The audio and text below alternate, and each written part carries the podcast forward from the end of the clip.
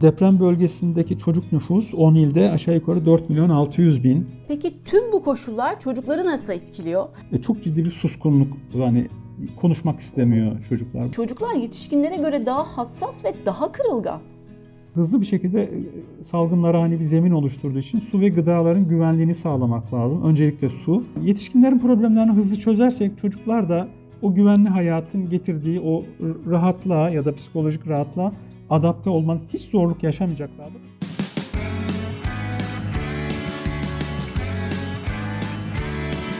Kulağınız bizde olsun. Kısa Dalga Podcast. Maraş merkezli depremlerin ardından çocuklar içinin deprem özel bölümüyle karşınızdayız. Yayınımızı depremden etkilenen herkese geçmiş olsun diyerek ve yakınlarını yitirenlere sabır dileyerek açalım. Ben Filiz Yavuz. Herkese merhaba. Ben Bülent Şık. Merhaba. Öncelikle depremden etkilenen tüm ailelere, yurttaşlarımıza, dostlara hepsine geçmiş olsun diyorum ve yakınlarını kaybedenlere başsağlığı diliyorum.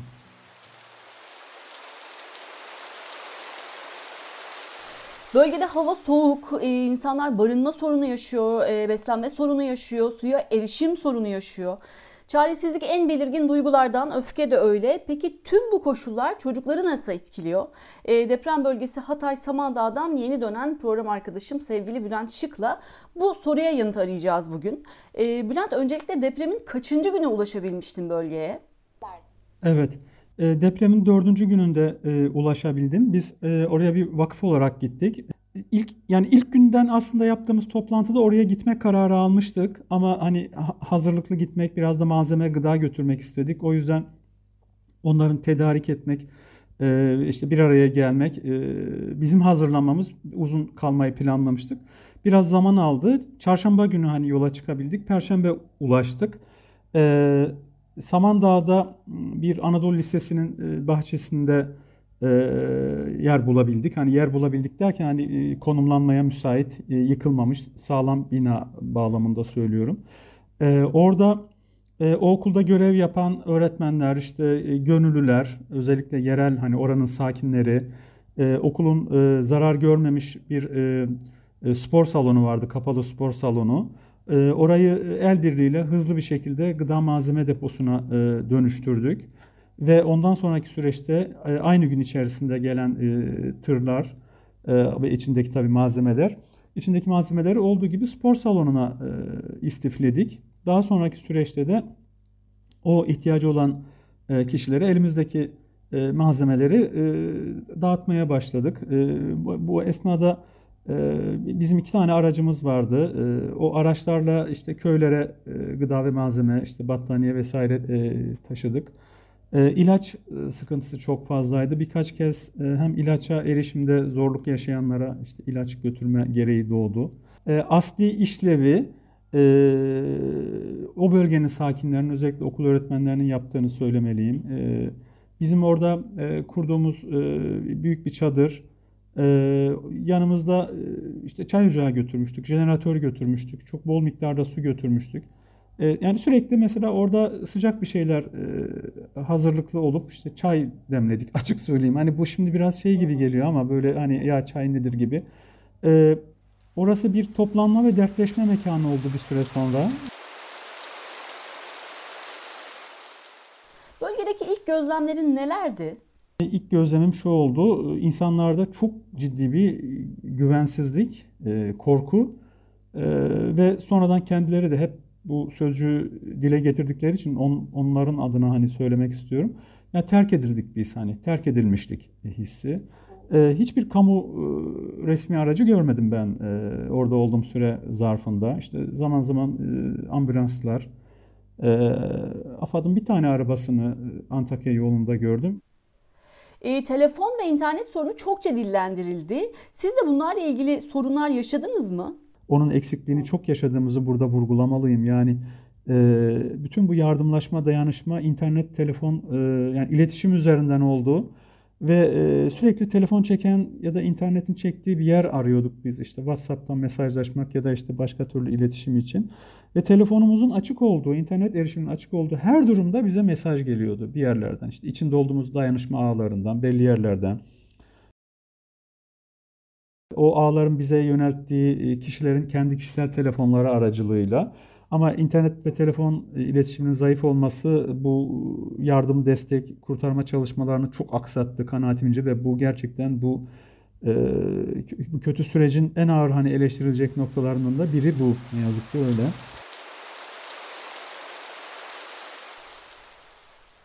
Peki Bülent, bölgedeki çocuklar nasıl bir ruh hali içindeydi?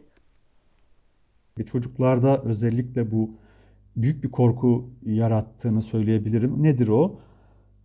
Deprem anında dışarıda şiddetli bir sağanak yağmur var. Bir, bir, bir, bir, bir tür fırtına gibi ifade ediyorlar. İşte gök gürlüyor sürekli, şimşek çakıyor. E, tabii deprem anında insanlar evlerden hemen işte dışarı çıkmaya çabalıyorlar. E, dışarıda soğuk, çok şiddetli bir soğuk. E, ıslanıyorlar ve hani Ee, işte elektrik kesiliyor. İşte bulabildikleri korunaklı alanlara, işte bazıları özellikle tarım yapanlar evlerin önündeki işte plastik seralara e, sığınıyorlar. Ee, zarar görmeyen bazı evlerde beş altı aile, yirmi beş otuz kişi hani bir arada yaşıyordu. Onu e, gözlemledim. Tabii bu süreçte e, iki gün boyunca yağmurun yağ, yağmaya devam etmesi, o fırtınalı hal e, çocuklarda çok büyük bir korku yaratmış. Sadece çocuklarda değil, yetişkinler de bunu anlatırken çok böyle bir, bir heyecan ve korkuyla anlatıyorlar. E şimdi hani elektrik yok, su yok, e, ciddi bir yıkım var. E, özellikle Samandağ merkezinde. E, temas yok. Hani bu, bu, bu, bu e, problemli duruma müdahale edecek bir e, kamu ya da başka bir hani kurumsal müdahale edecek kurum yok ortada.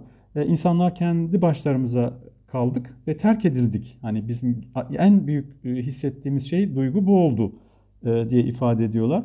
iki yaşında, üç yaşında çocukla da, on iki on üç yaşındaki çocukla da karşılaştım. Yani çok ciddi bir suskunluk, hani konuşmak istemiyor çocuklar. Bu üç dört yaşındaki çocuklar için de böyle bir şeyi görüyorsunuz. Yani o dışa yansıyan bir korkmuşluk, ürkmüşlük hali var. Bunu zaten bir süre sonra biraz daha hani yaşı büyük olan yedi sekiz yaşındaki çocuklarla biraz hani Ee, anne babayla birlikte hani sohbet ettiğinizde, biraz hani onları böyle rahatlatacak bir şeyler yapmaya çabaladığınızda, onlar size açılmaya başladıklarında biraz fark ediyorsunuz. Ee, tabii psikolog arkadaşların hani onların da gözlemleri var. Onlar hani e, yani söyledikleri şey şu. Burada tabii hani yetişkinlerin de hani çok korkmuş, e, etkilenmiş olması çocuklar için hani ilave bir yük. Çünkü çocuklar hani yetişkinleri bir güvence gibi görüyorlar hayatlarında. Psikiyatrist arkadaşımın yorumu bu. Bir, çok kötü bir hani ortam, öyle söyleyeyim mi? Bu tabii hani yetişkin birisi bunu biraz daha belki mantıklı bir çerçeveye oturtabilir ama e, çocuklar için aynı şey değil.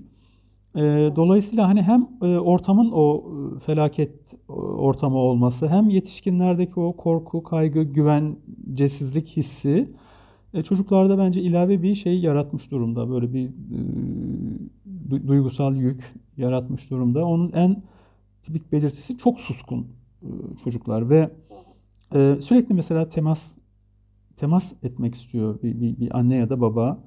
E, kucaktan inmiyorlar falan. Yani bunlar tabii hepsi bir, işte gö- gözlemleyebildiğim şeyler. E, Burada tabii yine bir psikiyatrist arkadaşımın hani yorumunu çok önemsedim. Dedik yani çocuklar evet çabuk etkilenirler, zarar görürler ama bir yandan da kendilerini çabuk onarırlar. Yani bu onarma sürecindeki en hani kritik kritik şey de yetişkinlerin hani kendini çabuk onarması.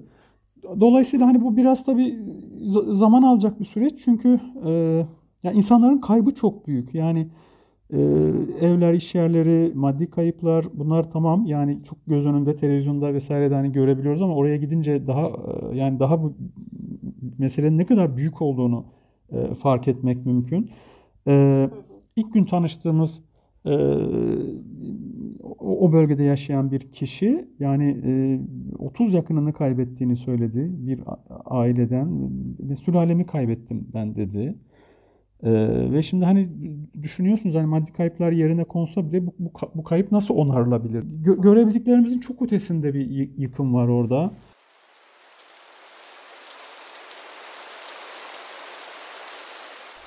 Deprem bölgesini kendi imkanlarıyla terk eden pek çok kişi var. E, bölgeyi terk edemeyen ya da terk etmeyi tercih etmeyen pek çok kişi de söz konusu.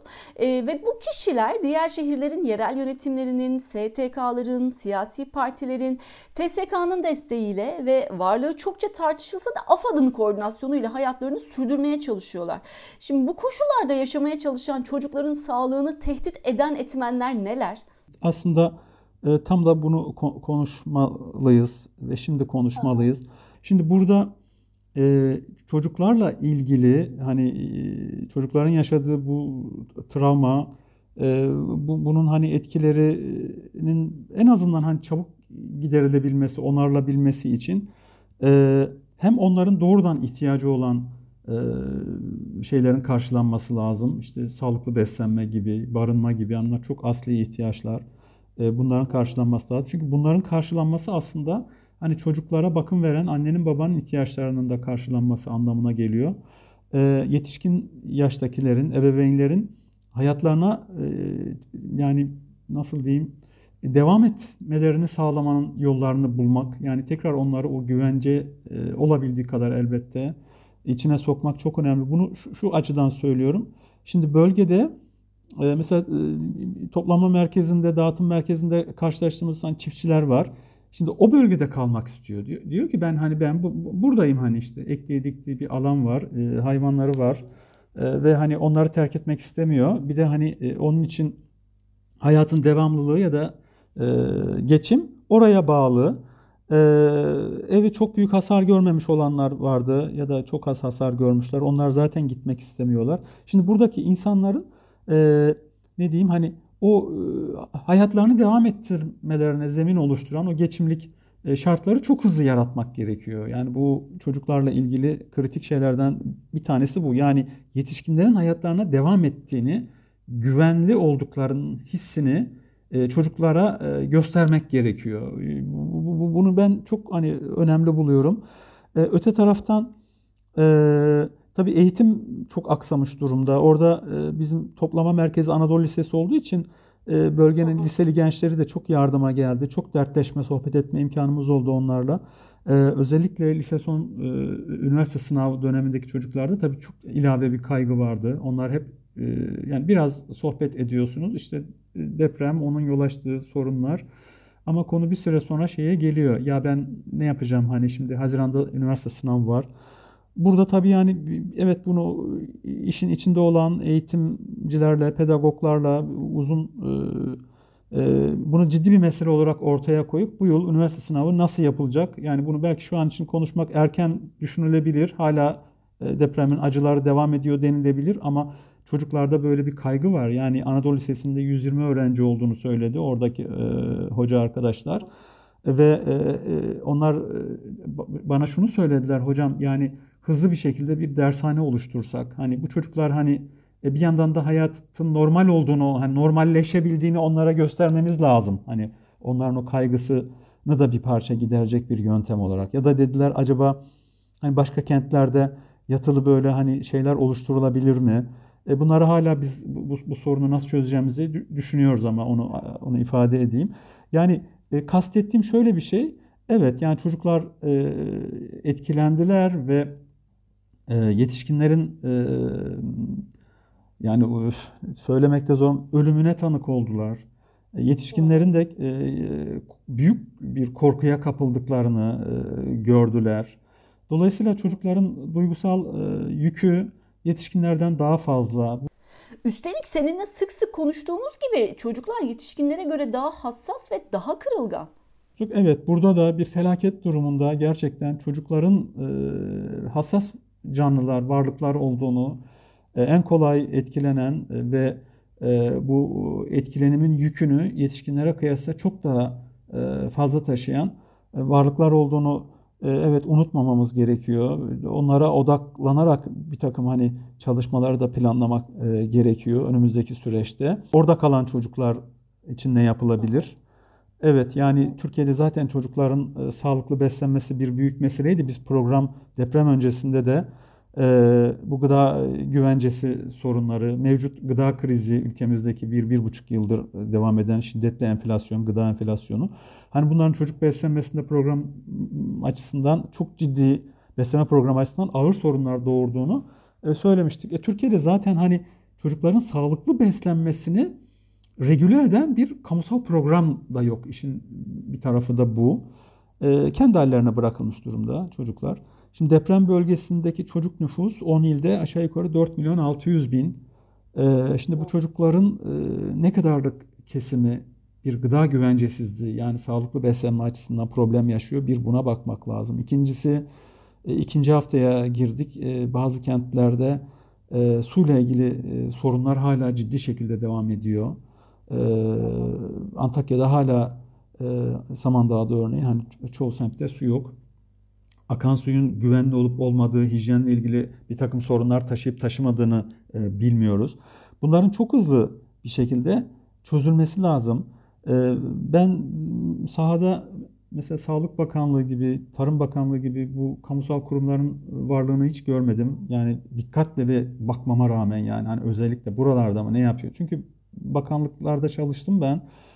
Ve böyle büyük bir felaket sonrası işte kurtarma ekipleri, yardım sağlık ekipleri sahada olur ama öte taraftan mesela Tarım Bakanlığı da sahada olurdu. Yani felaketin boyutlarını anlamaya çabalardı. Çiftçilerin uğradığı zararı tespit etmeye çabalardı. Bir depremin yol açtığı yıkımı onarmak, yani sadece hani insanların sağlığını korumakla ilgili bir şey değil. Onların hayatlarını idame ya da devam ettirmelerini sağlayan bütün o fiziki ortamı düzenlemekle ilgili. Şimdi tabii bunun bir zaman alacağı açık. En azından ev yapmak, o bölgeyi tekrar imar etmek belli bir sürece yayılacaktır. Ama ilk anda, yani deprem anında gerek insanların sağlığını gerekse hayvanların sağlığını korumaya yönelik önlemlerin en azından benim hani içinde olduğum sahada, işte Samandağ, Antakya o civarda son derece yetersiz olduğunu rahatlıkla söyleyebilirim. İlk günlerde önlemlerin yetersiz olduğunu söyledin Bülent. Peki bundan sonrası için hızlıca nasıl önlemler alınabilir? Bir kere su şebekesinin olduğu her noktada hızlı bir şekilde örnek alıp kontrol testlerinin yapılması lazım. Suyun güvenli olup olmadığını belirleyecek bir çalışmanın. Bu tabii bölgedeki E, kamu kurumları da zarar gördüğü için o bölgeden imkanlarıyla olmaz ama yakın civardaki illerle olur. Yani işte Antakya için örneğin Adana, Mersin hani en yakında e, oradaki kurumlar, Tarım Bakanlığı ya da Sağlık Bakanlığı ilgili kurumları vasıtasıyla bu hızlı bir şekilde yapılmalı ve e, problem tespit edilen yerler hızlı bir şekilde şebeke onarılmalı. Bu gü- güvenli içme suyu sağlanmalı. Bu, bu, bu konuda yapılacaklar açık. Bununla ilgili zaten önceden bir afet planı da olması gerekir en azından. Ha, aksadı mı? Kesinlikle aksadı. Ya ikinci haftaya döndük, hala bu meseleyi konuşuyoruz. Burada tabii şu söyleniyor sıklıkla, ben onu vurgulama gereği duyuyorum. İşte bu asrın felaketi, devasa bir yıkım yarattığı on tane il, il bu şimdi iktidar ve ona yakın medya bunu dillendiriyor. Hayır. Yani buna şiddetle karşı çıkmak gerekir bu söyleme. Ee, Böyle bir felaketin olabileceği çeşitli bilimsel raporlarda dile getirildi yıllardır. Benzeri bir şey İstanbul için de söyleniyor biliyorsun. Ee, Türkiye'nin bir deprem ülkesi olduğu doksan dokuzdaki İstanbul'daki, en azından bizim kuşak için söylüyorum, çok tecrübe ettiğimiz bir şey. Ve doksan dokuz depremin üzerinden yirmi dört sene geçti ve biz daha geri bir noktadayız. Bunu hani bunu rahatlıkla söyleyebilirim. Bir kere depremden etkilenen ailelerin çok hızlı bir şekilde profili çıkarılmalı. Yani çocuklar odağında söylüyorum. Kaç çocuk var, kaç yaşta, gereksinimleri neler, biliyorsun bebeklik çağı farklı, ilk çocukluk çağı farklı, yetişkinliğe doğru giden ergenlik çağındaki gereksinimler farklı ve bu çocukların e, sağlıklı beslenme imkanına e, kavuşabilmeleri için mutlak surette bir e, Sağlık Bakanlığı bir program yürütmesi gerekiyor, izlemek gerekiyor yani bu çocukları. İşin e, fiziki sağlıkla ilgili kısmı bu, bu izleme mutlak surette yapılmalı. Nasıl yapılabilir? Aile sağlık merkezleri üzerinden yapılabilir. Ee, okullar üzerinden yapılabilir. İkisi de çocuklara, özellikle okul öncesi çocuklara ulaşmak için aile sağlık merkezi, okul çağı çocuklarına ulaşmak için de okullar elverişli bir imkan ya da bir noktasal bir yer sunuyor. Elbette psikolojik destek e, kritik. Hani öncelikli belki de şu şartlarda. Yani bunu da, buna da yönelik hani bence alanın içerisinde çeşitli uzmanların, psikologların, psikiyatristlerin, bu alanda çalışan pedagogların, onların değerlendirmelerine, yol yöntem önerilerine kulak kabartmak gerekiyor. Ee, çocukların psikolojisini etkileyen önemli şeylerden bir tanesi, yani benim orada çok sık gözlemlediğim bir şey, yetişkinlerin hani hayatlarının alt üstü olmuş olması. Bu çocuklarda ilave bir yük doğurduğunu hani düşünüyorum. Öyle bir, bir gözlemimden söz etmiştim. Elbette yetişkinlerin de hayatını toparlayacak bir destek programının mutlak suretle devreye sokulması lazım. Ee, hani bu zararlar tazmin edildikçe e, hayatın devamlılığının sağlanabildiği e, gösterildiği sürece e, çocukların da daha çabuk hani e, kendini toparlayacaklarını düşünüyorum. En azından buna inanmak istiyorum. Bölgedeki çocukları gerek soğuk havadan gerekse de yüksek bir olasılık olarak o masada duran salgın kaynaklı hastalıklardan nasıl koruyabiliriz peki? Bir kere şöyle bir şey söyleyebilirim. Hani bu deprem için söylenen bir şey değil ama doğal afetler için söylenen bir şey. Dünya Sağlık Örgütü'nün çalışmaları doğal afetlerden etkilenen, özellikle hastalık yükü açısından etkilenen her beş kişiden dördünün çocuk olduğunu söylüyor. Yani çocuklar hakikaten daha işte bağışıklık sistemleri hassas, e, bir takım hastalıklara yetişkinlere kıyasla daha hani yatkınlık taşıyabilir. Özellikle çocukluk çağında gö- görülen bulaşıcı hastalıklar. Zaten e, Sağlık Bakanlığı e, dışında da halk sağlığı alanında çalışan uzman arkadaşlar özellikle çocukluk çağında görülen bulaşıcı ateşli hastalıklarda bir yükselme, yani artış olabileceğini ve buna karşı önlem alınması gereğini belirttiler. Aşılama çalışmaları bence hızlıca gözden geçirilebilir. Hani ben bu, burada kendi bilgimi değil de hani halk sağlıkçı arkadaşların söylediklerini dile getiriyorum. Ee, yine çocukların sağlığını çok dikkatle gerek bölgedeki çocukların gerek buradaki çocukların takip etmek lazım. Ee, salgın hastalık riski e, evet bugün hani tekrar baktım ben yayınlara. Hani şu an için e, büyük risk olarak masada duruyor ama yani hani bu umarım hani bu, bu e, olmaz. İki şey tabii önemli. Hızlı bir şekilde salgınlara hani bir zemin oluşturduğu için su ve gıdaların güvenliğini sağlamak lazım. Öncelikle su. Çünkü gıda güvenliğini sağlamak için de temiz içme suyuna ihtiyacımız var. Her türlü yiyecek hazırlama, yiyeceklerin temizliği, hijyenini sağlamak vesaire. Buralarda yine iyi kaliteli temiz içme suyuna ihtiyaç vardır. İlk yapılacak şeylerden biri bu olmalı aslına bakarsam. Burada çok büyük zaaflar var. Bak Japonya'dan bir örnek vermek isterim Filiz. Japonya'da e, belli hastanelerde e, ki vatandaşlar işte bilir yani işte e, falanca semtteki şu hastane, o hastanenin kendi artezini var. Yani yeraltıdan su, su çekiyor, e, kendi arıtması var ve e, deposu var. Şimdi bu deprem sonrası insanlar biliyor ki ben işte şu semtteki şu hastanenin bahçesine gidersem oradaki E, su deposundan su alabilirim. Yani tamamen deprem sonrasına yönelik bir önlem olarak düşünülmüş bu. E şimdi biz bu, bu, bu ikinci hafta ve biz hala e, oraya su gönderiyoruz ve göndermeliyiz de tabii ki. Yani buradan su gitmeli oraya. Oradaki durum e, bir güvenlik e, riski ortadan kalkana kadar. E, şimdi bu, bu, bunlar zamanında yapılmalıydı. Yapılmadı. İnsan işte biraz doksan dokuz depremine de o yüzden atıfta bulunuyor. Bunlar o deprem sonrası çok tartışıldı. Yani gıda güvenliği açısından, halk sağlığı, salgın hastalık riskleri, yani bir afet sonrası karşımıza çıkacak problemler az çok belirlidir. Burada işte asrın felaketi deyip bu meseleyi normalleştiren bir iktidar dili var. Buna şiddetle karşı çıkmalıyız. Bu bu felaket nasıl diyeyim? Tahmin edilebilir bir felaketti yani. Yani böyle bir büyük depremin olacağına ilişkin bilimsel raporlar var mı? Var. Böyle büyük bir depremin çok sayıda kenti vuracağına ilişkin bir e, tahmin var mı? Var. O zaman biz bütün afet yönetim planlarımızı işte çok sayıda kentler etkilendiğinde biz ne yaparız? Hani bu soruyu öncelikli soru olarak önümüze koyup e, işte meseleye bakmak gerekirdi. Burada çok büyük tabii bir zaaf var yani. Kamu idaresi bu e, depremin altında kalmıştır. Net yani. İnsanlara yardım, destek sağlama babında. Ee, yavaş yavaş programın sonuna doğru geliyoruz. Özellikle vurgulamak istediğim bir nokta var mıdır? Çocuklar güvenli bir ortama çok çabuk adapte oluyorlar. Ben hani özellikle o yüzden hani vurgulama gereği duyuyorum. Hani yetişkinlerin problemlerini hızlı çözersek çocuklar da o güvenli hayatın getirdiği o rahatlığa ya da psikolojik rahatlığa adapte olman, hiç zorluk yaşamayacaklardı. Bu tabii benim hani e, bir, bir uzman görüşü olarak dile getirdiğim bir gözlem sadece. Hani nasıl diyeyim? Evet, kayıp çok büyük ama etkilenen çocukları da hani dikkate alarak dört buçuk milyon, dört nokta altı milyon çocuk hani olduğu söyleniyor. Tabii deprem her bölgede aynı yıkıma yol açmadı. Ama yıkımın ağır olduğu yerlerde e, toplum olarak el birliğiyle, dayanışmayla çok hızlı bir şekilde e, oradaki hayatı toparlamak gerekiyor. E, ve insanların hayatlarına devam etmelerini sağlamak gerekiyor. Ben e, kanımca Cumhuriyet tarihinin bizi bir toplum olup olmadığımızı e, gösterecek en ağır felaketiyle karşı karşıya olduğumuzu düşünüyorum. E, devletin bu felakete karşı kurumlarıyla çok hazırlıklı olmadığını gözlemlediğimi söyleyebilirim.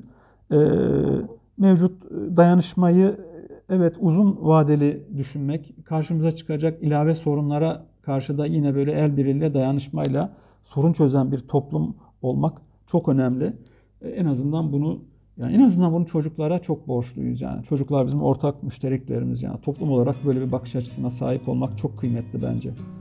Şunu da eklemiş olalım, bölgedeki gazeteci arkadaşlar gelen her yardıma çocukların oyuncak beklentisiyle koştuğunu söylüyor.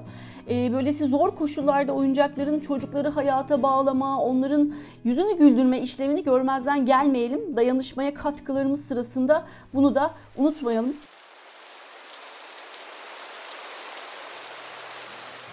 Efendim, bugün Maraş merkezi depremlerin ardından çocuklar için deprem özel bölümüyle karşınızdaydık. Ee, sevgili Bülent Şık'tan deprem bölgesindeki çocuklarla ilgili gözlemlerini dinledik. Ee, bölgedeki çocukların sağlıklı bir biçimde yaşamlarına devam edebilmeleri için acilen yapılması gerekenleri konuştuk. Gönül ister ki yaralar hızlıca sarılabilsin ama maalesef bunun için uzun bir zamana ihtiyaç var. Dolayısıyla uzun süreli de bir e, dayanışmaya ihtiyaç var. Ee, yaşayabilmek ve yaşatabilmek için dayanışmaya devam diyoruz o halde. Ee, haftaya biz yine burada olacağız. Umarız siz de burada olursunuz. Şimdilik hoşça kalın. Hoşça kalın.